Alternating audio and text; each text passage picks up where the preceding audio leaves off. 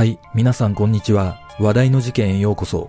今回取り上げる事件は、安倍元総理狙撃事件です。この事件は、発生からあまり時間が経っていないことから、情報が錯綜している部分があるため、情報に多少誤りがある可能性がありますが、あまりに衝撃的な事件だったため、現段階でまとめてみました。一体、この前代未聞の事件は、なぜ起きたのか。まずは、事件概要から、どうぞ。事件概要。2022年7月8日午前11時31分頃、奈良市内の近鉄大和西大寺駅北口のロータリー付近で7月10日に行われた参院選の自民党候補者の街頭演説に応援で参加していた安倍晋三元総理当時67歳が突然銃撃され、その後死亡が確認された。安倍元総理を撃った犯人は奈良市に住む無職の男 Y 当時41歳で襲撃後その場で身柄を拘束された。逮捕された Y は過去に海上自衛隊に入隊していたことが判明し、以前から安倍元総理に対し不満があり、殺害を計画していたことが分かったが、驚くことに犯行に使用された銃はビニールテープをぐるぐる巻きにした手製の銃だった。また、Y の自宅マンションからは同様の手製の銃が数丁見つかり、爆発の危険性がある物体まで発見されたことから、警察は近隣住民を一時避難させ、それらを慎重に押収した上で、現在も詳しい動機や事件に至る経緯などを捜査している。その後の調べで、Y は動機について、特定の団体に恨みがあり、元総理がこの団体と近しい関係にあると思い狙った。母親がその団体にのめり込み、多額の寄付をするなどして、家庭がめちゃくちゃになったなどと供述したため、ネットでは様々な噂や憶測、陰謀論が飛び交い、デマの拡散に注意を促すような事態にまで発展した。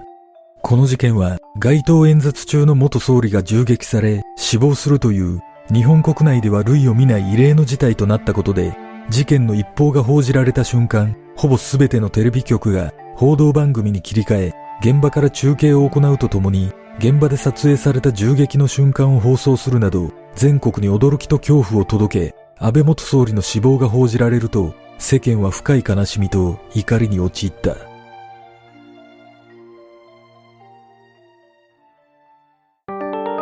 事件の経緯事件当日7月8日、この日、安倍元総理は長野県で応援演説を行う予定だったが、諸事情により前日の7日に長野行きを取りやめ、奈良県で応援演説を行う決定をした。当初、この件については推薦団体に知らせたのみで一般への周知はしていないとされていたが、奈良県の候補者のツイッターなどから事前に知ることはできたという。7月8日午前11時10分頃、近鉄大和西大寺駅北口で候補者の街頭演説が始まり、午前11時19分頃に安倍元総理が現場に到着し、その10分後の午前11時29分頃から安倍元総理は駅前のロータリーを背にガードレールに囲まれたゼブラゾーンの中で数十センチの台に上がり100人を超える聴衆に向けて応援演説を開始した。この時、安倍元総理の背後は車道だったが交通規制は行われておらず車道を挟んだ約20メートル背後から Y は聴衆に紛れ狙撃のタイミングを見計らっていた。そして演説を開始したわずか2分後の午前11時31分頃 Y は車道を渡り安倍元総理の背後約5メートルまで近づき言葉を発することなく突然手製の銃を構え一発目を発砲したその瞬間という爆発音とともに辺りは白煙に包まれ安倍元総理や SP 周りの聴衆らは何が起きたのかを理解できず戸惑う中間髪を入れず Y は安倍元総理の背後約3メートルまでさらに近づき後ろを振り返る安倍元総理に向けて2発目を発砲しその銃弾を受けた安倍元総理はその場に倒れ込んだ。そして Y はすぐさま警護員らによってその場で取り押さえられたが Y は抵抗することなく達成感に浸るような表情で静かに目を閉じていた。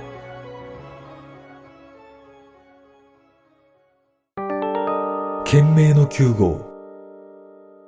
事件発生直後周囲からは悲鳴にも似た声が飛び交い現場は騒然となっていた選挙スタッフらが倒れた安倍元総理に駆け寄り心臓マッサージができる方いませんか早く AED を持ってきてと叫び、さらに医療関係者はいませんかと選挙演説用のマイクで助けを呼ぶ声がこだまし、道行く市民もこの事態に震え上がっていた。その後、駆けつけた看護師が心肺停止の状態に気づき、懸命に心臓マッサージを行う中、現場近くのクリニックの医師が駆けつけ、一目見た瞬間にかなり厳しい状態であることが分かり、AED で自動解析を行ったが、適用ではありませんという自動音声が流れ、すでに完全な心肺停止状態であることが確認された。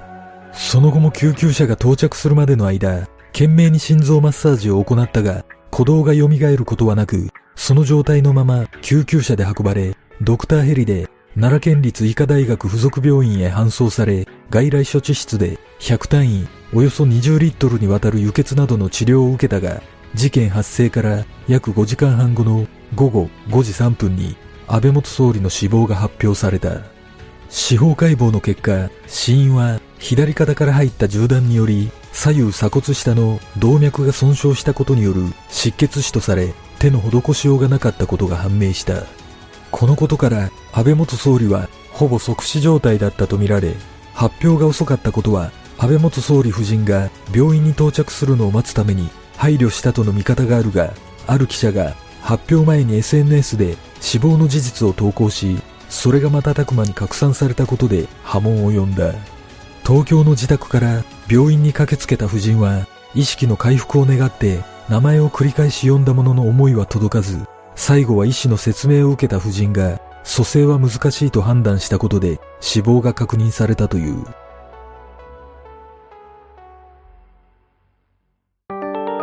警察の捜査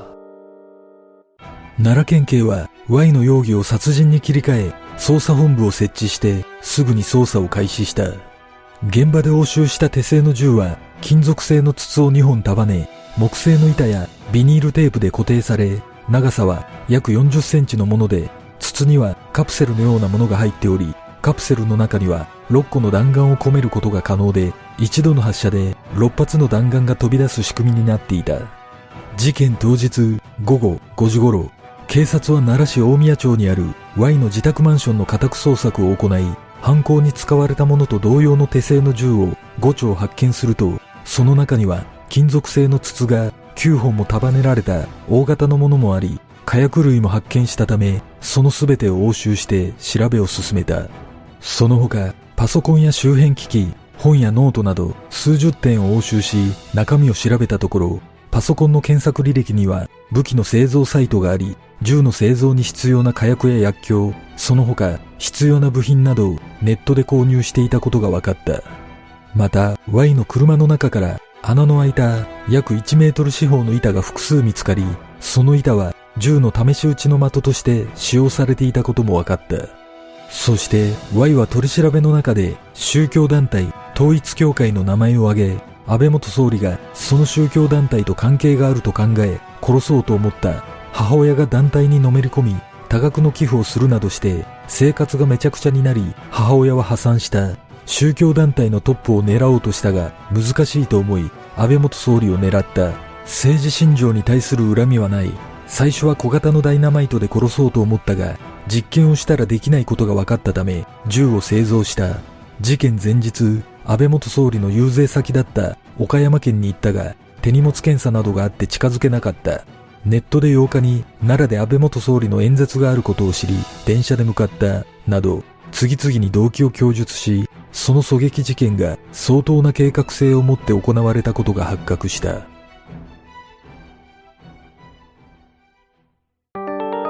容疑者 Y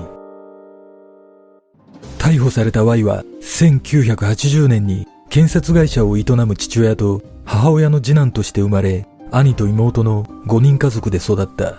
Y が4歳の時、父親が急死し、その後一家4人は母親の実家である祖父宅に引っ越し、祖父に家計を支えられながら5人で暮らしていたが、祖父が亡くなる少し前から母親はある宗教団体に出入りするようになっていた。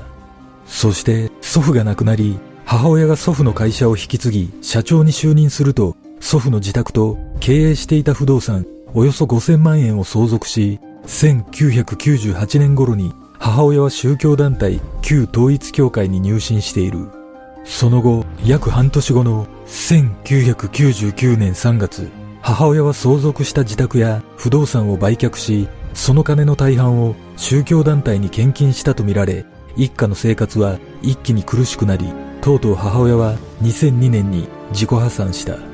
一方、Y は1999年に進学校として知られる奈良県内の県立高校を卒業後、専門学校に進学したが中退し、その後、2002年8月から2005年8月までの3年間、海上自衛隊の任期制自衛官を務め、そこで武器の取り扱いに関する訓練を受け、銃の構造を学ぶなど、銃器や火薬類の知識を習得した。ちなみに専門学校を中退した理由については、学費を払う金がなかったとの情報もあるが、正確な理由については判明していない。実は、一家の生活が苦しい中、Y の兄は大病を患い、長年治療に苦しんでいたが、母親が宗教にのめり込んでいたことに疲れ果て、兄が自ら命を絶ってしまったことで、Y は相当ショックを受けていたとされ、海上自衛隊時代には自らも雑未遂をした過去があった。そして Y は自衛隊を辞めた後、測量会社でアルバイトをしながら測量司法の資格を取り、ファイナンシャルプランナーと宅建の資格も取っていた。その後は派遣社員やアルバイトで主にフォークリフト作業の職を転々とし、2020年10月から同じく派遣社員として京都府内のプラスチック製品会社の倉庫に車で通勤し、平日の週5日、フォークリフト作業員の仕事をしていた。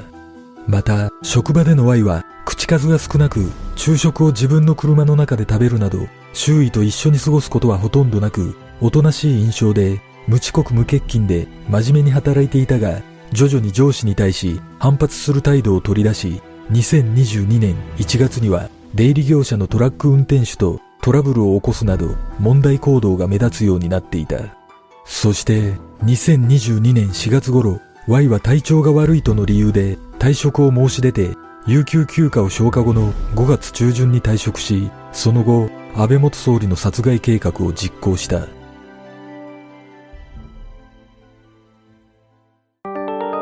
犯行計画この事件を起こした Y は母親が宗教に邁進し、献金を重ねたことで一家が崩壊したとして、その団体に強烈な恨みを抱いていた。Y を知るある男性によると、Y は事件前、自分の家族が統一教会に関わっていて、霊感商法トラブルでバラバラになってしまった。統一教会がなければ今も家族といたいと語り、さらに統一教会は安倍との関わりが深いだから警察も捜査できないんだと、普段は感情を出さない Y が怒りをあらわにして話していたことを覚えているという。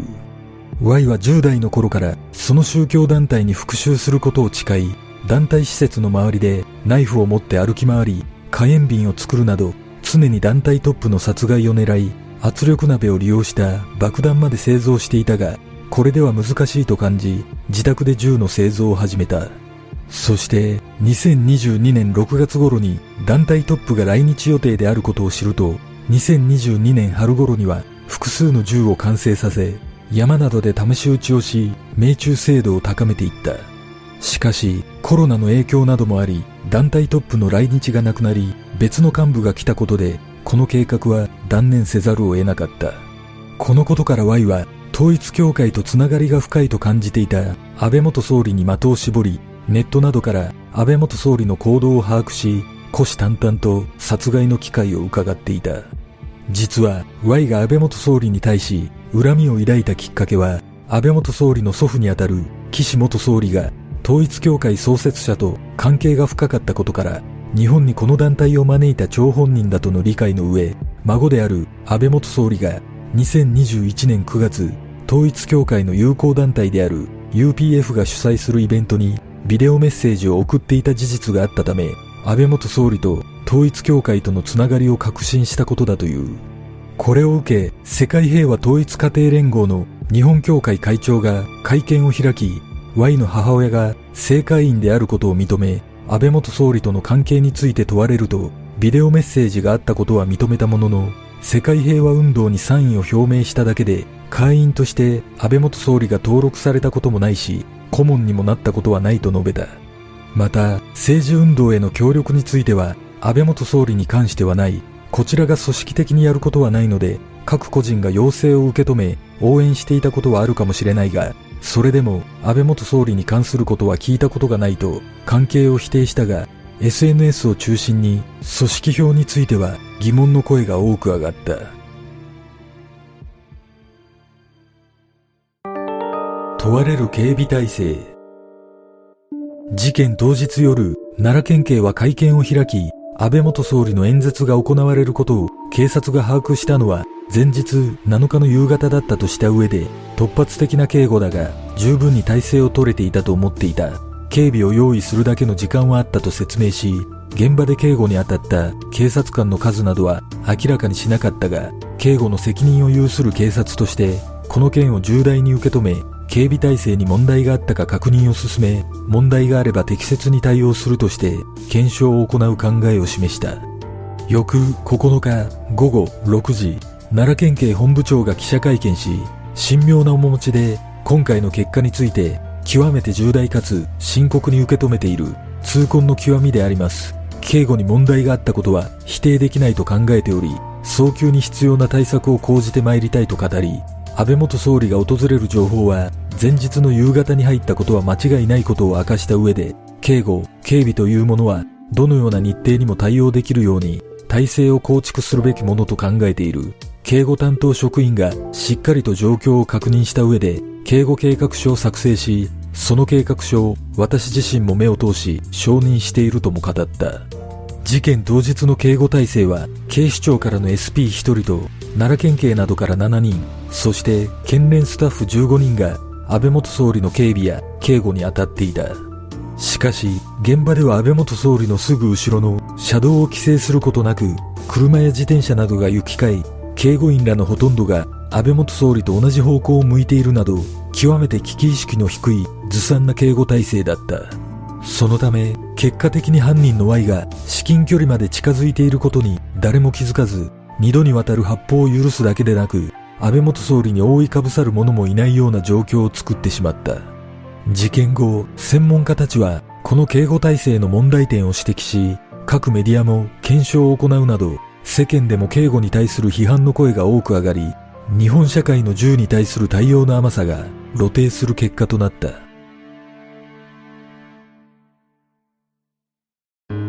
事件の真相とはこの事件は現在も情報が次々と更新されており、真相にたどり着くにはまだ時間を要する状況が続いているが、旧統一教会に対する積年の恨みが犯行の引き金であることははっきりとしている。実は Y が4歳の時に亡くなった父親は当時 Y の母親が宗教じみた団体にのめり込んだことをきっかけにうつ病を発症しアルコール依存に陥ったことで自ら命を絶ったとの情報がありさらにこの頃から Y の母親は子供たちに対し極度のネグレクトだったという情報もある。また Y の兄が患っていた大病については小児がんだったことが明かされその治療によって片目を失明していたとの情報があり母親が自己破産した翌年に自ら命を絶っていることから将来を悲観したことが引き金ではないかとの見方がある。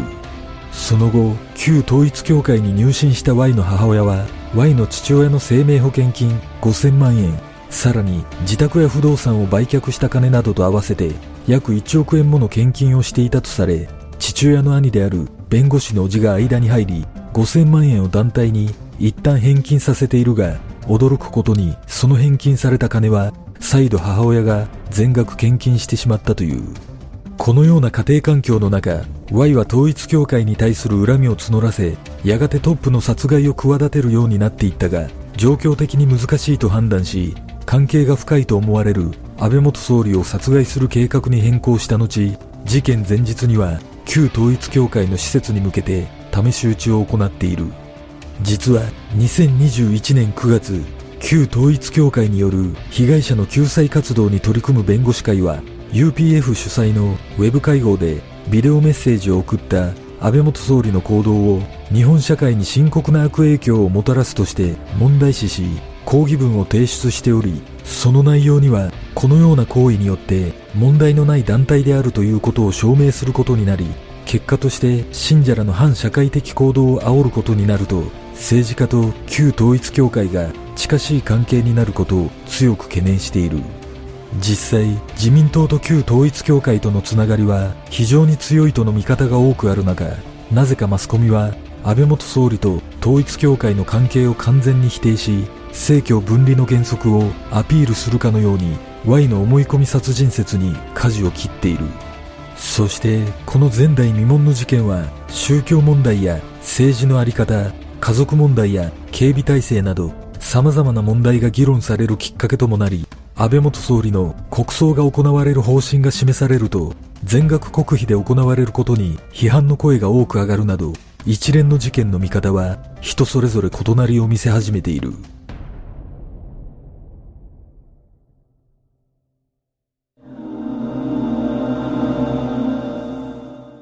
今回取り上げたこの事件は、現在も捜査中のため、全ては明らかになっていませんが、これまでの情報で私が疑問に感じることは、全ての元凶は母親の間違った行動によるものだと思われるため、なぜ母親に怒りの矛先が向かなかったのかということです。もちろん自分を産んでくれた母親に対する愛情が理由かもしれませんが、幼い頃からネグレクトだったとの情報があるため、仮に母親に恨みを抱いていないとすれば、少し違和感を覚えます。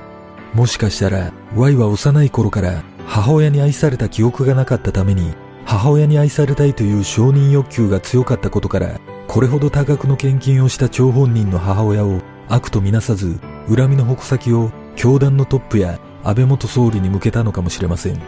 しかしたとえ教団のトップや安倍元総理を殺害したところで根本的な解決とはならないことは誰が見ても明白であり母親の多額の献金が戻るわけでもなく、母親を救うことにもつながらないことを Y が理解した上での犯行であれば、Y がまだ語っていない真の動機が隠されているようにも感じます。旧統一教会との政治的なつながりや、安倍元総理の個人的なつながりがどの程度のものだったのかはわかりませんが、やはりどんな理由があろうと、一人の人間が殺害されるということは許されるものではなく、強い憤りと深い悲しみを感じます。